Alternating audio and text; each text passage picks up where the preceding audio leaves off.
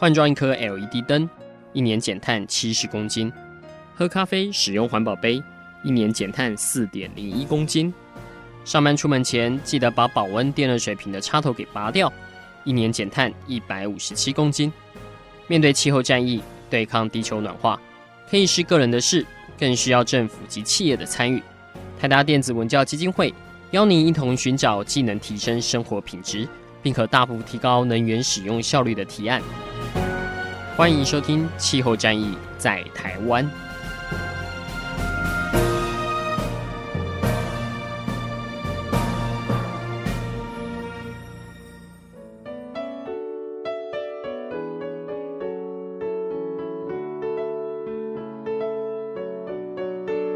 各位听众大家好，欢迎来收听今天的气候战役在台湾，我是主持人台达电子文教基金会的高怡凡。那我们这一季的主题是来谈台湾的气候立法。那我们前面几集已经有请不同的学者专家来帮我们看看台湾目前修法的一个进度，还有目前就是政府打算今年要把温管法进化变成了一个气候法，但是气候法 有它不同的版本，跟它以前跟温管法比较不同的做法。所以最近这个丢出来之后，这半年来大概民间开始有陆陆续续有不同的意见进来，那目前看能不能这个会期可以闯到立法院去修，或者是说之后行政院版本的会先出来。那也有包括像立法委员有不同的版本丢出来，让希望政府可以参考这样子。那我们今天我们请到的是比较不一样的角色，是由民间也有俗称是环保团体这样的角色来看看目前台湾的这个气候法的一个立法的进度跟民间的一个期待这样子。我们今天邀请到的来宾有2位，那他们分别来自同一个单位，是环境权保障基金会。那2位分别是研究员，一个是林燕婷，一个是倪茂婷。我那时候当初在记名字的时候也觉得这2个名字怎么都好像2个挺不好意思那个来宾的名字有时候蛮接近的，也是还蛮苦恼的这样子。所以今天这一集大家会听到2位环权会研究员的意见这样子。那他们当然就是比较代表从民间或者是从环境法或者是环境人权这样的角度来看未来的台湾气候法是不是要有一些什么样的一些要件或他们的期许这样子。好，那我们先请那个燕婷林燕婷研究员来帮我们回答第1题燕婷要不要先跟大家打个招呼？大家好，我是环境权保障基金会的研究员林燕婷。对那个燕婷的声音听起来就蛮低沉理性这样子待会我们介绍茂婷出场又会不太一样这样子。好，那燕婷可不可以先帮大家科普一下这个环境权保障基金会？但是听众开始脑袋里有一个问号什么是环境权？燕婷可不可以帮我们介绍一下？我先介绍一下环境权这一个定义的来源是什么。其实第一个我们在环境权的讨论会分成2个部分，第一个可能从法律面的那个讨论会，一个是从实体面的讨论，一个是程序面的讨论。实体面其实就是我们期待每个人都拥有一个可以有良好的生活环境的权利。另外一部分程序的部分是像大家可能会熟知的像说环境的这种资讯公开类似说我们对于台湾的目前的空气品质，我们可能就会希望政府可以告诉我们说到底目前的空气品质的状况到底是长什么样子，或者是像我们基金会比较在做协助的部分是像协助这些遇到开发案的这些当事人，他们要去参加不管是环境影响评估或者是都市计划或者是征收的这个程序的部分，那相关的这种公民参与，这其实也是环境权保障里面很重要的内涵，就是要让人民拥有去参与这种环境决策的权利，跟相关的环境资讯中公开的这个获知的权利。那后面其实就谈到我们基金会的工作的部分，其实我们的宗旨其实要成为环境的法律辅助基金会。或许听众可能有听过法律辅助基金会，法扶，对，法扶，因为我们就比较是要做环境类型的，我们算是台湾第3个环境法律团体。我们主要就是协助居民或者是环保团体或者是社区或者是部落去参与这种开发案的环境影响评估或者是等等的开发程序。我们会从中去发现说这里面可能有遇到一些这些个案里面可能会有一些环境的法律争议，所以就像说我们前阵子2017年的时候有空污法的修法，或者是农地违章工厂所产生的那个工厂管理辅导法的修法，乃至于今天要讨论的这个温室气体减量管理法的修法，我们就会从这些个案发现蛮多的环境议题其实有一些是制度需要做修正这样子，所以我们就会从这里面去找到说那现在的环境法规要去做什么样的调整。所以我们的工作就是除了是从这个个案面去看这个制度，发现这个制度的问题，另外的话我们也会做像社区跟公民的培力，可能从公民科学的角度去讨论周边的环境监测要该怎么进行，另外就是做一些对于公民的教育的部分。哦，是这样。对，其实大家可以去 Google 一下他们的单位环境权保障基金会听说这个基金会的当初的成立跟这个中科三期是有很大的关系，是不是？是没错，所以我们当时候就是算是台湾第一个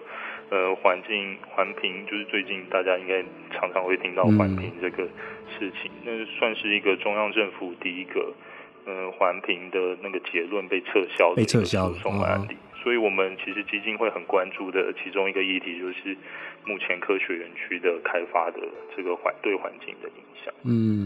对啊，因为大家以前都觉得这个环境啊大自然是不会讲话的嘛，也没有人当他们的权利被侵占的时候也没有人帮他们去出来抗告这样子，所以环境权有点这样 的意思嘛。对，但是他其实我们还是会觉得这是一个比较以人为本的角色出发这样子，因为环境权还是一种人权的概念，所以其实最近台湾要讨论修宪这件事情，也有在讨论环境权是不是要入宪这一个讨论这样子。那我们现在进入我们的主题，就是这一次的气候法。刚刚那个燕婷也有提到了，我们今年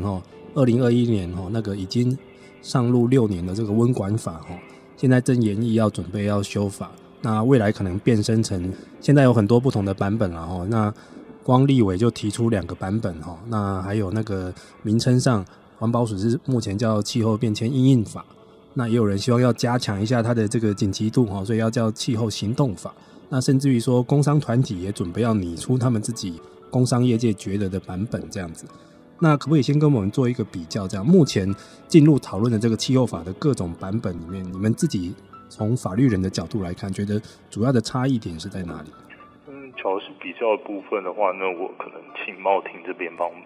们做解释。我们现在 Q 到另外一位研究员，环权会的研究员倪茂庭。茂庭请出场。你好。茂庭是我们低碳部落格的写手，大家可以去 Google 一下，他上面留下了不少文章，但是最近很少来投稿。可以有最近应该会有一篇关于气候诉讼的。真的太好了。好，茂庭，我们回到正题，帮我们来做版本的比较这样。目前呢就是针对这个版本的比较，目前比较有完整的草案版本大概有3个版本。第一个是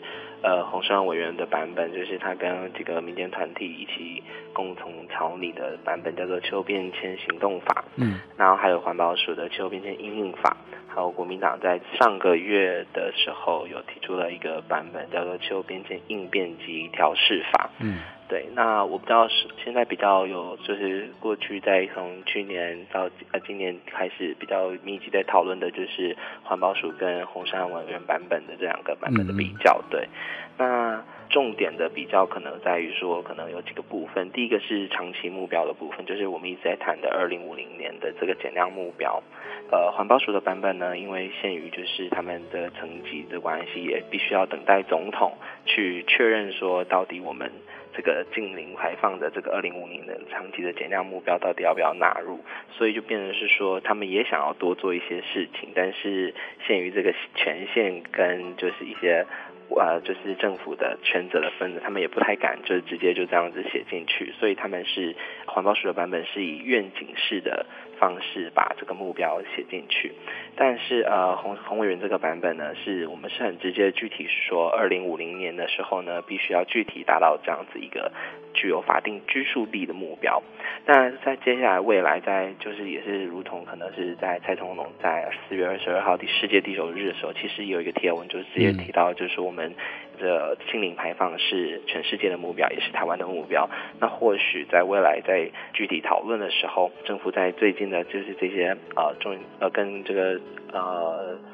工研院他们在讨论的这些就是净零排放的这些路径的模拟规划的时候，或许就是未来我们在确认这些路径之后，可以把这个净零的这个明确的入法，这是第一点。那再来就是提到就是说就是如何让这些气候的治理，然后这些气候政策可以主流化，在这个政策的层级上可以拉高到一定的层级，所以就变成说我们希望说在政府的高层级上呢，有一个具体的像是气候汇报这样子的一个方式，透过这个汇报呢，就是定期的召开，然后它也可以具体的去核定说每一个阶段的阶段性管制目标，然后每一个阶段具体管制目标之下的这些具体的气候的推动方案等等的这些具体的职权都由气候汇报来执行。那透过这个定期的开会、定期的核定的权限去监督、去管考各部门的减量的行动跟调试的行动，对，然后让就是这个气候的治理可以就是主流化，然后呈现这样子，就是在台湾在进行这些气候行动的时候，有一些具体的路径跟想象。对，然后再来是就是说在气候科学基础上，因为每一个气候的目标跟阶段性管制目标跟就是接下来的这些具体的气候行动，它都必须要立基于就是气候科学，明确的气候科学事实告诉我们什么，告诉我们怎么样的行动路径才是需要的，怎样的行动路径才是有办法达到这样子的减量目标的，就必须要有一个很明确的就是气候科学的基础。那在这个版本的差异中呢，就会明显的看到就是环保署的版本针对这些气候科学的基础，其实它还是维持过去这样，就是比较分散式的，可能各个不同的智库去拿到这些计划的经费，然后就去做这些气候的科学的研究，但它并没有一个很统合整合的这样一个完整的报告给大家呈现，给大家给公民社会知道说，就是目前针对这些气候科学的我们有没有共同讨论的基础，所以就常常在讨论这些就是要如何面对这些气候行动，要有哪些气候行动的时候，其实大家就是等于是就是讨论的基础其实不一样的，或甚至针对对于未来的想象其实是不一样的。那其实都会回头过来看，就是其实那就是我们就会欠缺了一个讨论的一个共识的基础，就是我们那个气候科学其实是不明确的。所以在洪委员的这个版本里面，其实就很明确提到说，在每一个阶段性管制目标的提出来的前2年，都必须要有一个气候科学的基础，无论是在减量跟调试上，都会有一个明确的气候科学的报告。然后这个报告会由就是环保署整合出来，然后由气候汇报来核定。对，那这是气候科学。然后再来就是说，那我们有没有在就是针对这些气候行动要如何就是具体的这个管制的工具呢？我们在最多的这个管制工具的近期最大的讨论的亮点就是碳费的利用。对，那这个碳费利用基本上其实两个版本目前都还在讨论说，就是具体的内容到底是不是要把这个费率很明确的定在这个母法里面，其实都还在讨论。但最大不一样的点，所以说洪案的版本其实就洪委员的版本其实有把这个费率其实很明确的，所以我们没有很明确的把就是费率就是定出来，但是呢有把费率定的原则其实很明确的写进来说，我们不只要包含的是排碳的环境的外部成本，也要包含就是排碳的社会成本。那这其实就是跟美国拜登总统上任之后第一件做的事情其实是一样，除了就是重回巴黎协定之外，他也有改变了，就是重新提起了一个行政命令，就是需要重新计算跟校准就是排碳的社会成本，让这些排碳的社会成本可以更符合就是现在在气候危机下的排碳的这些的成本，然后作为未来气候行动上的一些成本效益考量的分析的依据。对，那在洪委员的版本其实是有把这个排碳的社会成本其实是具体的拿进来的。对，然后再还有一个是排放的效能标准，强制的效能标准的规范。在这个部分，就环保署的版本其实是希望说有一个具体的就是低标的排放的低标，这个标准呢它可以未来就是说，就是除了你这个排放源要缴碳费之外呢，那如果你真的排放的很差很差，效果真的很差很差之外呢，你还必须要就是符合这个效能标准，如果你没有达到的话，会有一个处罚的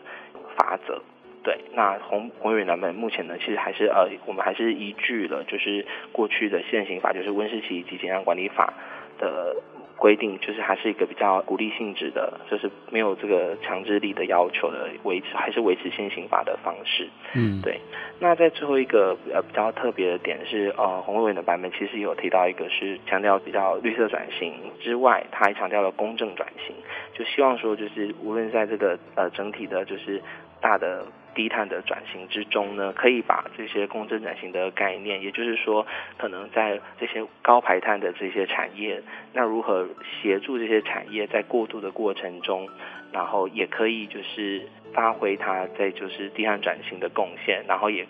协助他们度过就是过去他们原本比较依赖的高排碳的就是气候行动的模式。所以就变成说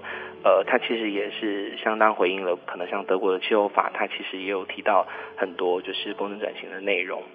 嗯，是，对，包含就是像说他们之前一直公布的就是说2038年他们要废煤，那他们2038年这个废煤的过程中要如何协助这些废煤厂的或者是矿厂的这些产业的转型，其实他们都有一些讨论，然后规定在法律里面。对，然后具体也像是说他们也有像是他们针对这些矿场的这些帮呢，他们其实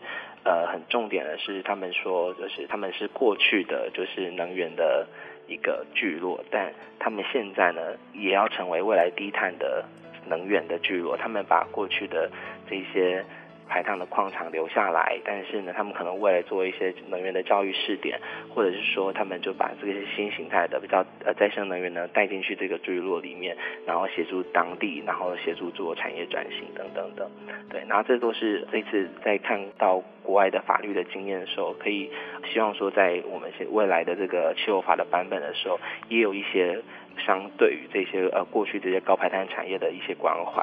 嗯，好，感谢茂婷哦，那很快帮我们整理了目前气候法的几个跟过去可能是对照那个温管法蛮不一样的，包括说那个长期的目标要不要入法啦，对，整个治理架构，还有气候科学，甚至于管制工具，还有就是几年前听起来还很新的名词叫公正转型，其实现在已经蛮普遍了哈。对对对，我记得我们那时候第一次在德国那时候波昂那时候气候会议听到这个名词。然后后来18年真的在波兰就这个已经是一个蛮正式的运动了，因为波兰是一个化石燃料大国对对，这个对他们来说是要他们的命，所以怎么这样去让这些所谓的受害者气候转型的受害者怎么样去过渡这个是一个蛮重要的事情这样子。那我有两个问题想要问一下那个茂婷第一个是关于这个长期目标要不要入法，老实说你觉得这个会很关键吗？因为目前全世界虽然说各国政府都喊出了，有超过120个国家都喊到未来2050净零排放这样子，但是真正入法的其实好像没有很多个。对，目前的话实际有入法的话根据我的了解目前应该有6个，但其实事实上就是逐渐有越来越多，包含的是丹麦，然后匈牙利，然后德国它其实也是比较是用愿景式的，对，然后法国，然后还有瑞典等等的国家其实都有就是正式的入法。那刚才您提到的就是说就是那这个入法到底就是重点是什么，大家就是是不是就是口头喊喊的而已呢？对啊，那其实就是口头喊喊而已。对对对，就是变成说全世界你或许看到就是都是口头喊喊，但是大家就会觉得说如果说这只是一个政治的口水，或者是一个就是拉取选票，或者是单纯就是做一个口头上的宣示的一个方式，其实会随着就是政党的轮替等等的，很容易就让这件事情就而消失的。那透过立法这个就是3读通过的这样子一个法律，就会比较严格的立法程序，其实可以避免掉就是在这些政策轮替的过程中，让这些就是原本民众公民关心的这些价值，然后就比较容易的透过这样政治的手段就给遗忘了这件事情。对，它等于是说你相对于要推翻前面这样子的一个具有法律拘束力的这样子的法条的这样子的一个目标，你要推翻的话要付出的成本就会比较高，也比较困难。所以把它写进去法让它入法是一个更强势的表现。对对对，也可以避免掉以后真的如果是包括像什么政党的轮替之后，会不会整个国家又重来一遍那样子？是啊，有这样的风险呢。对，好，那我们这一次的这个气候法里面还有一个版本还有一个内容蛮不一样的哈，是他把这个公民诉讼也把它写进法条里面的，在洪胜汉委员的版本里面有这个公民诉讼，就是大家在国际上常听到的什么气候诉讼啦，就是什么小朋友去告联合国啦，还是什么人民去告政府啦，这样子代替地球来告你这样子的一个概念，这样子可不可以先请燕婷来帮我们解释一下什么样是气候上的公民的诉讼？那它要在我们台湾这边来执行的话会有一些困难吗？其实我们那时候想说有公民诉讼条款这件事情，也是因为温管法修法从2015年来，我们发现有蛮多的问题，包括可能像刚才茂婷讲的，就是部会的权责不明的问题。所以其实在我们参考其他的环境法规里面，都会有一个公民诉讼条款的讨论，就是让人民或者是公民团体有机会去督促，不管是政府部门或者是公司这种私部门的企业，当他们没有做到可能法定规定的这种气候变迁的目标的话，类似说我们现在在温管法定的这个减碳的目标，只要没有达成的话，那人民或者是公民团体就有可以透过这个条款去督促透过司法诉讼的这个途径去要求政府要去达成这个减碳目标。所以那时候其实我们常常会谈到的是那个，应该之前或许台达电就是基金会这边有介绍过那个荷兰的这个Urgenda的这个案例啊，是因为那个案例就会是其实在去年的那个荷兰的驻台代表他们在那个台北市办的那个气候变迁相关的论坛里面，也是会认为说这个那个案例督促他们政府去做了更大一步，就是跨了一大步的关于气候变迁的这个减碳的目标。这个算是 NGO 跟公部门算是公司协力下一个从司法诉讼一个很特别的案例，所以我们才会觉得说假如可以的话，在台湾在现有的温管法里面乃至于接下来的这个气候变迁行动法里面把这个条款定进来的话，会有一个机会，就是除了我们常常会谈的这种公民参与的模式，可能是像法国的这种气候变迁大会这种由下而上的讨论，假如还可以透过这种诉讼的机会的话，让法院可以去要求政府可以做更多的责任，这是我们那时候去想这一个法规的缘由。其实现在的确也有那个 NGO 团体在网络上联署，希望台湾要促成第一宗的这个气候的诉讼这样子。是，对对。但是这个我就一直担心说，这个在实际在执行起来会不会蛮困难的？因为他这个被告的这个主体是谁，有没有法源，甚至于说其实会不会不太需要走到诉讼这一步，他有一些是靠譬如说我们的重大工程有一些环社检核机制就可以避免掉了。因为我们还是这其实就是我们基金会常会谈有一个国际上有一个奥尔胡斯公约，就是除了透过这种，其实像刚才讲到的这种环社检核，这比较是政府这种可能前期的这种参与式的程序，但当这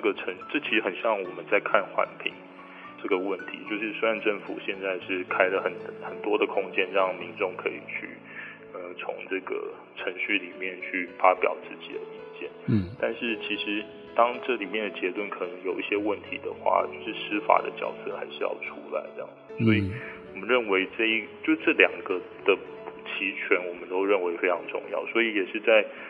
这个我们提出的这个气候变迁行动法里面，其实也有包括可能相关的这种减碳目标，要透过可能比较严谨的听证的程序，或者是公听会的程序去讨论未来的这个台湾的气候治理的政策。所以，但是另外一方面就是不能放掉的还是这个司法救济的部分，还是要有一个机会让人民去从在法院里面去认为可能政府有怠惰的部分啊，去提出他们，让法院来就这个政府的这个权责或者是企业的这个权责没有做到这件事去督促政府去或企业做到这样子。当然刚才会提到的那个当事人适格的部分，其实我们也是会认为说，有了这个公民诉讼条款的话，可以去解决这个当事人适格的问题这样子。但其实也是我们那时候4月23的时候有办了一个气候诉讼的法学论坛，就蛮多的法律学者会讨论说，那具体的法规应该要怎么定。但是其实大部分的人都是表示比较正面的去看这件事情，就是还是要透过司法判决去落实气候正义。这其实也是目前国际上在谈气候诉讼的一种途径这样子。是的，那茂庭对这一题是不是有一点补充呢？在国际上的目前气候诉讼是不是国际上已经真的打赢了还蛮多宗的那个例子？我再补充一下，就是说比较最一开始最有名的案子就是那个荷兰的这个 Urgenda 的案子嘛，那他透过了就是结合了就是人权这样子的一个主张，然后要求政府从事更积极的减量目标，所以在2019年就是最后的最高法院的胜诉判决就很明确的说到，说荷兰的政府如果说他没有在2020年具体的减量，就是达到这个减量就是1990年标准至少说25% 以上这样子的目标的话，其实就会侵害了他们在《欧洲人权公约》下面的生命权以及私人保障的权利。对，那你说这个诉讼到底有没有用呢？那其实就会变成说，那他们2019年判下了这样子的一个判决，2020年就这个期限就马上到了，那他们要这个判决实质的意义是什么？就会回到说，就是他们其实判决之后，那政府呢其实也接受了这样子的判决，那他们要如何去落实在这个1年里面完全的开始展现出他们的具体的这些措施。他们其实就有接受了这个 Urgenda 这个 NGO 的这些一个气候倡议团体的这一些具体的气候的提议，包含像是说要关掉具体一定相当容量的这些燃煤电厂的一些的提议这样子。对，那另外最近其实有德国跟法国的案子，其实也相对来讲就是说他们在德国他们其实在最近3月24号的一个判决，就是宪法法院的判决，其实他也很强调就是说气候政策的消极，它侵害了就是未来世代这些年轻一代的这些或者是甚至还没有出生的这些人们的在宪法上的权利。那特别他就有提到说，这个联邦的气候法，就是德国的联邦气候法，它只有规定到2030年应该要减量多少，就是它只有规定到说就是要减量55%， 对原本的法律的规定，他觉得说是不够的。那之外呢，他觉得说2030年之后的法律具体的减量目标其实是没有规定在这个联邦的气候法里面的，所以他觉得说这样的这个2030年之后的这样子一个减量目标的真空呢，其实是高度侵害了这样子未来世代对于就是他们追求他们自由权利的这一种限制，不合理的限制，所以他要求说这个法律必须要修改。所以就变成会可以看到说，我们透过诉讼其实有办法改变我们这个气候法治。所以在这个诉讼的结果其实很明确的，就是让德国的这个气候内阁其实就明确的接受了这样子的一个判决，然后就是说确定提议说，好，我们要来进一步修法，那希望就是我们在2030年的时候呢，要从原本的法定要减量 55%， 他们要一举提高到 65%。对，然后2040年的时候他们要回应这个判决，他们说那我们就具体设下一个目标，就是我们2040年要减量85%到90%，然后2045年的时候就具体要净零排放。对，最近是有一个这样的新闻，就是德国又超前部署了，2045就要净零排放。对，他们2045就要净零排放，那等于就是让德国成为全球第2个就是2030年最具有减量雄心的一个经济大国。对啊。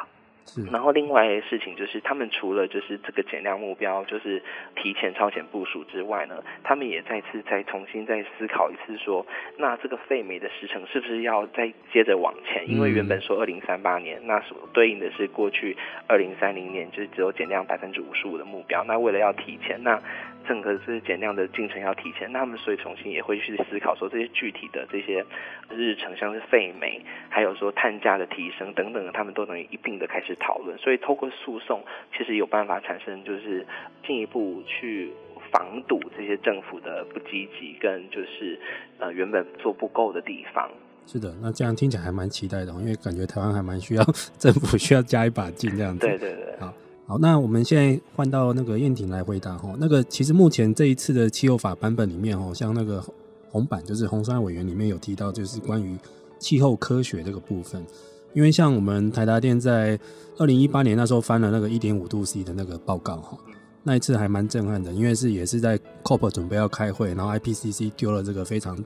非常有震撼力的，因为2030年可能就冲破 1.5 度 C 出来哈。在国际上就是引起轩然大波这样子，不过它是一个国际的文本，然后它观测的范围是全球性的，所以那时候我们基金会就被四处去邀请去分享这个报告的内容这样子。那时候我就一直很在想说，那台湾自己 local 的呢？那台湾自己 local 的通常都要隔个一两年后才会出来这样子。那这一次这个气候法的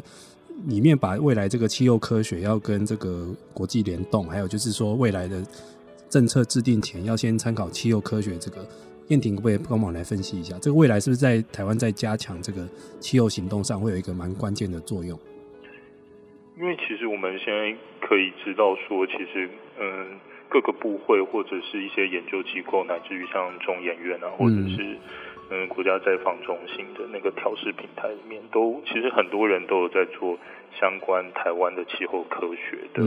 的研究这样子。但是我们其实在这个气候变迁行动法里面的想象，其实奠基于那个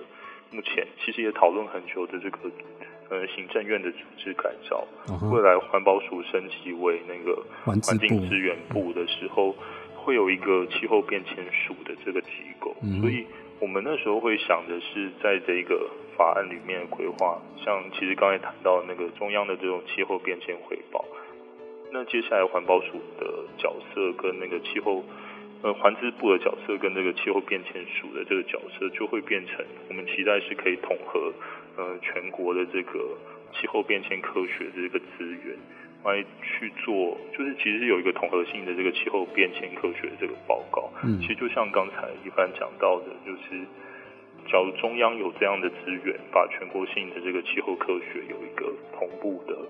科学资源释出，那接下来其实我们那时候会发现的问题是常常地方政府他们有心想要做气候政策的研拟，但是常常会遇到的问题就是相关的资源没有办法到位，找不到资料在哪里，对，要怎么做这样子。所以只要中央有相关的这个资源释出的话，乃至于定一些可能原则性的讨论或者是这种科学报告，那这样子地方政府就可以知道说要怎么样去进行，而且也可以去，因为现在其实就是有点我们要说多头马车可能也不为过这样子，可能每个部会都有他们自己或者是他们智库都有自己研究的方向，那要怎么样去统合的话，我们期待是未来的这个环资部升格后，这个气候变迁署甚至可能未来环资部可能也会规划有一个研究单位，这一个角色或许可以发挥的更强烈，还可以让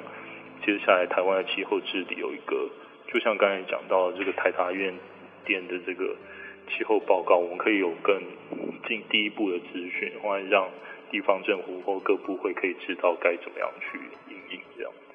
所以燕婷的意思是说，其实未来蛮希望就是中央有一个统一版的这个官方版的这个台湾的气候科学的报告嘛，所以未来的政策制定就是要从这个文本去发展。对，而且但是这一个研究机构，我们其实现在也在想说到底哪一个单位会最适合，因为现在像中研院徐晃雄老师他们那边也做得非常好这样子，那到底接下来这一个研究单位会设在哪里，这或许是接下来在组织改造里面大家要去讨论的。也是啦，因为我们过去接触到地方政府，他们也会有一个苦恼，就是就算做出台湾版的出来好了，对他们来说也不一定适用，因为他们要的是更小尺度的，就专门否他们自己县市，甚至于有更乡镇的那个，因为台湾大家知道那个气象变化也是蛮不一样的，那个时候就会找说哇没有适合他们的资料，那看国际报告又蛮遥远的，然后四处去求智库求研究单位，但是大家手上的资源都不一样，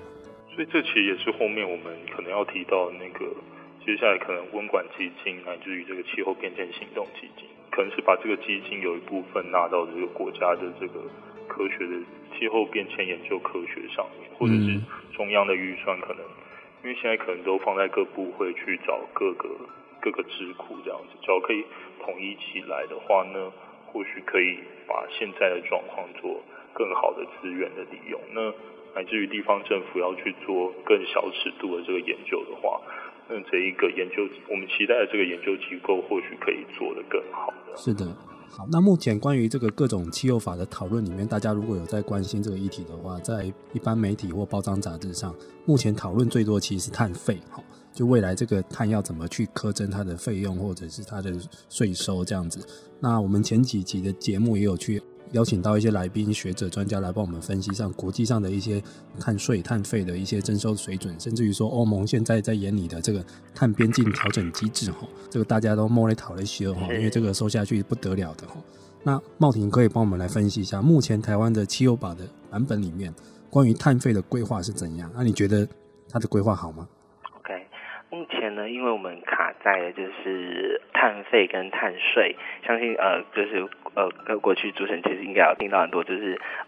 为什么我们不要用碳税就好，我们要去收碳费这样子。那其实就是我们在这个权责机关上的一个争议，因为财政部过去其实一直不愿意去做这件事情，因为税的权责是规定在财政部的。真的、哦，你话讲得很明哦。对啊，就是某某部不愿意做这件事。对啊，就是应该大家都知道啦，对不对？好好 OK。就是财政部不愿意做这些事情，然后他觉得说，就是过去大家有一个感觉，就是觉得说又要征税了，但是其实碳税或者这些环境税制的重点不是在征税，而是在税改，所以就是说税它能够动到的东西会比较多，所以希望说在如果说透过比较一次动出来的话，希望说是用碳税的方式可以来达到最快的效果，然后把一些就是比较不具效率性的这些税收一并的砍掉，那等于说就是去维持的一个就是说我们不其实没有征税，我们只是过去针对你的收入来课税，但是我们现在是针对你的排放来课税、对，所以不是说就是你现在好像只是单纯的说我们政府要多跟你收钱而已。对，那接下来就会有一个比较就是更多的讨论是说，那这些税如果说是碳税，如果是在财政部的规划下，那它就会更就是回到国库，然后统筹统支的这样子去利用，那它可以利用的范围就会更广了。那如果是费用的话，那相对的它就是会停留在环保署的就是征收的权责范围内，一个专门基金这样子。对，然后它就会变成是一个专门的基金，然后它可能用的用途就是一定就会变成是只能就是要写在法律里面才可以使用、那就变成是说在立这个法律的时候，其实会从而碰到一个问题是说，如果没有用的话，那可能在核定这些，其实大家就是工作经验上就会知道说这些经费可以核定做什么事情，那个主计或者会计呢，就一定会看到说，那只能核定这些东西，这些东范围之外的，我就是不能核定，变成是就是说，法律要写得很明确嘛，那时候会遇到这种很多问题。限定使用范围，对，就限定使用范围。那这些核定的人，其实就会这些主计或者是这些核定这些预算的人，他就会觉得说，那我就不能用，其实就会变成是比较死，对。然后第三个点就变成说，那征收的这个就是碳费的这个税率的大小，对。如果说是税的话，那它就可以，就是财政部它就可以比较用比较大的权责，它的费率调整就可以比较高。可是如果是环保署的话，那就会考虑到就是说这些特种基金的这些利用的这些碳费的水准，可能就没有办法拉到比较高的情况下，就变成是没有办法具体的回应到说在就是比较具有减碳效果的这样子的一个碳费的税率。就是没有办法达到这样子的一个这么高的费率水准。举例来说，就像这个国际的货币基金组织，它其实有分析到说，如果要达到巴黎气候协定这样 1.5 度 C 的目标的话，其实2030年的碳费水准至少要达到，就是我记得是印象中是每公吨的排放二氧化碳的排放要达到$80以上。那其实跟台湾的这个就是说现在只要课就是$100，甚至是就即便是$300好了，其实都是一个相当低的水准。对，那就变成是在环保署的这样子的一个权责范围内，它其实它不能做到，可能就是超越了这样国家一个更大的水库的这样的国库的这样一个的预算的范围。对，就变成是有一些限制。那目前说我们就为了说回应说我们已经来不及了，因为我们有一个很大的就是关口在前面，就是欧盟的碳关税在2023年就要开始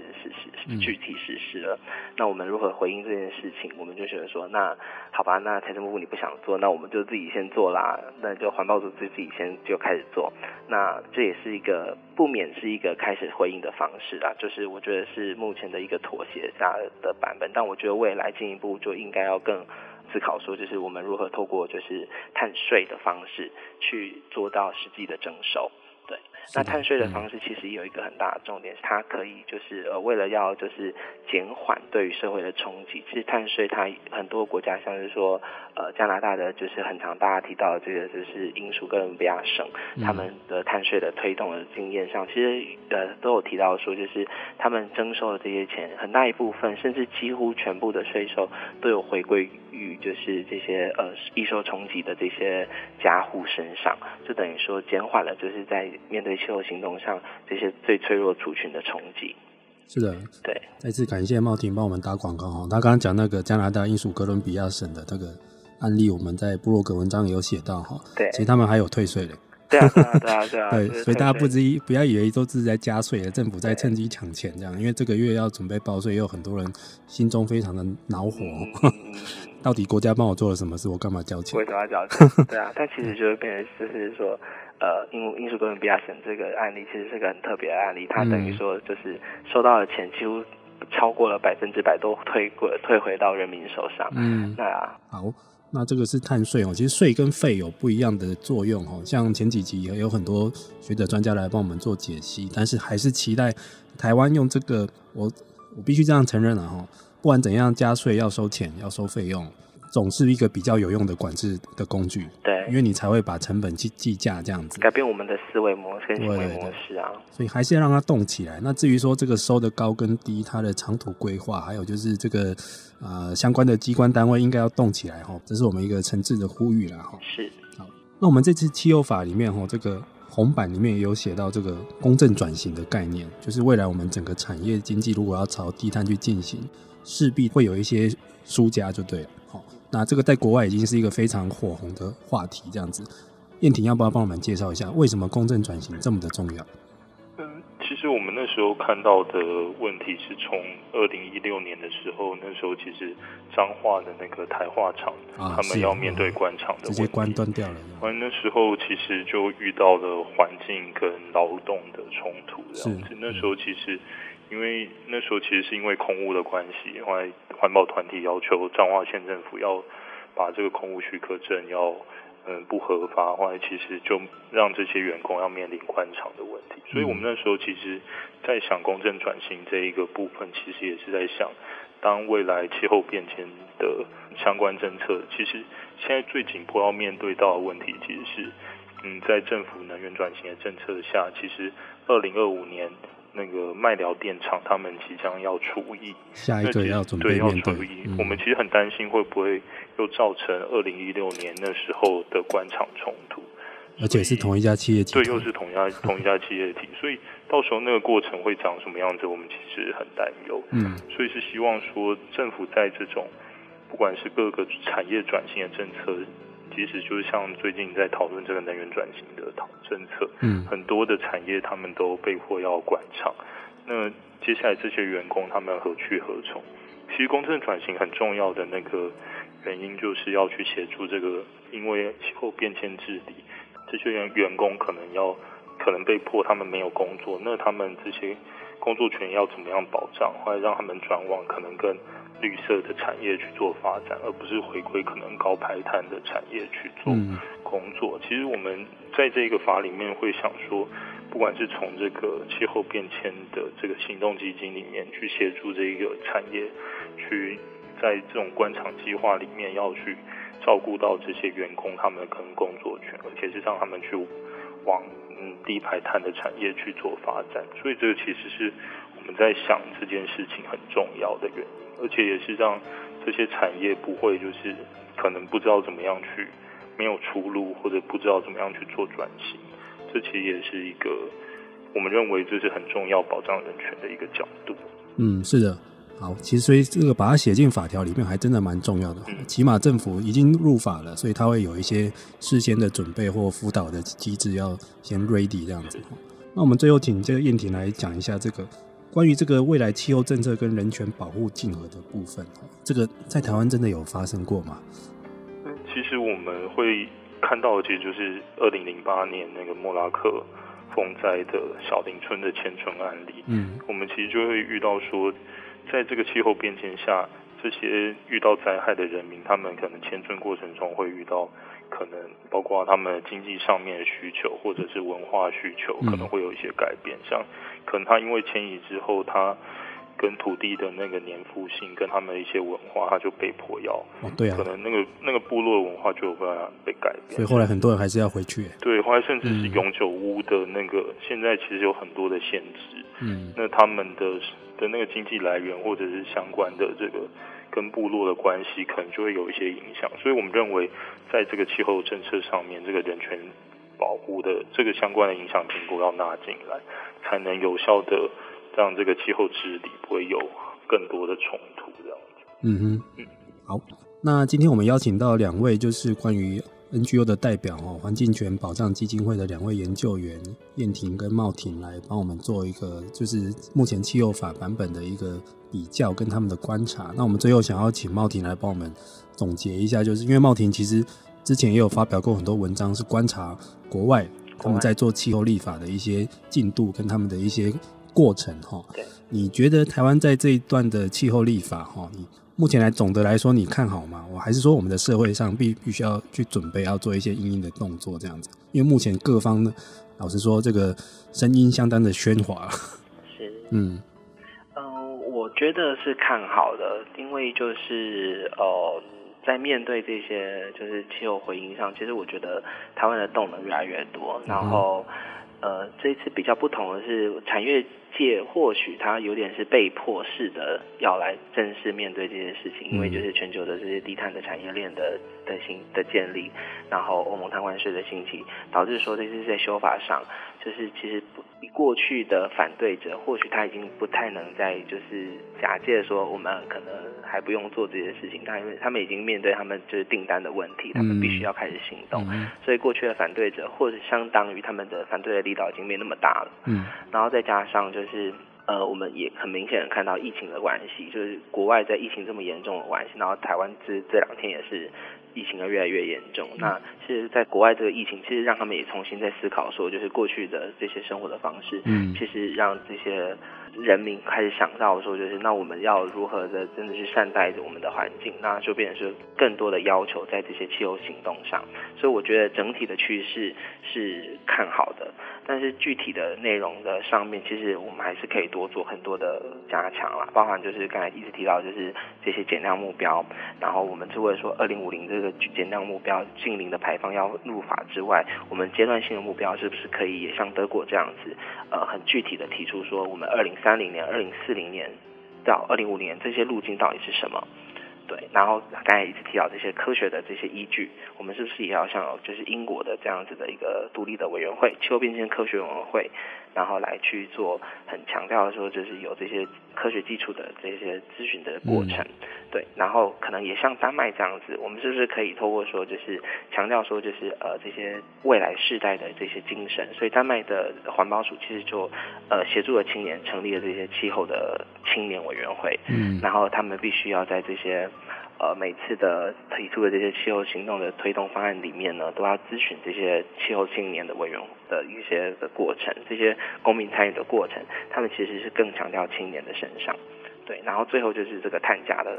方面，就是我们真的不能再就是我们如果说要回应接不接得到订单这件事情，那我们真的是要好好来想一下说那我们这个费率到底要不要拉高更大的层级，然后扩张更大的范围，可能不只是对于这些可能去进入到欧盟市场的这些产业我们要课征，是不是也像德国这样除了这些那个欧盟的碳交易的这些排放的部门之外，也进一步针对他们德国自己境内的这些运输还有住商部门做进行碳定价。是的。好，那今天很谢谢两位来到我们节目中帮我们做这样的精辟的分析。其实我觉得刚刚承接茂婷的一个观点就是其实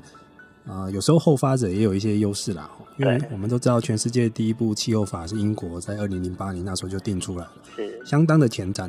但是后来各国陆续在定的时候都会遇到一个就是蛮两极化的反应，有人叫好也有人叫骂这样子。但是现在到2021年我们已经多了一些优势，就是包括像刚刚提到的，就是因为疫情的关系开始大家会去反思过去这样的生活模式是不是要改变。那再来就是在2021年的现在，产业界突然变得很积极起来，因为这个对他们来说这已经不是什么道德问题跟环境问题，这是生存问题。对，没有订单就工厂就不用开就不用活也不能出口，所以现在真的有时候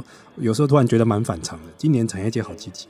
对、啊、突然我们在做这个节目突然觉得哎，怎么都是产业界在那边喊要冲啊，政府不要在后面拖了这样子。他们其实也有自己的版本啦。 对啊，所以也蛮期待的，如果哪一天是我们产业界定出一个非常进步或更积极的，哇，那我觉得那个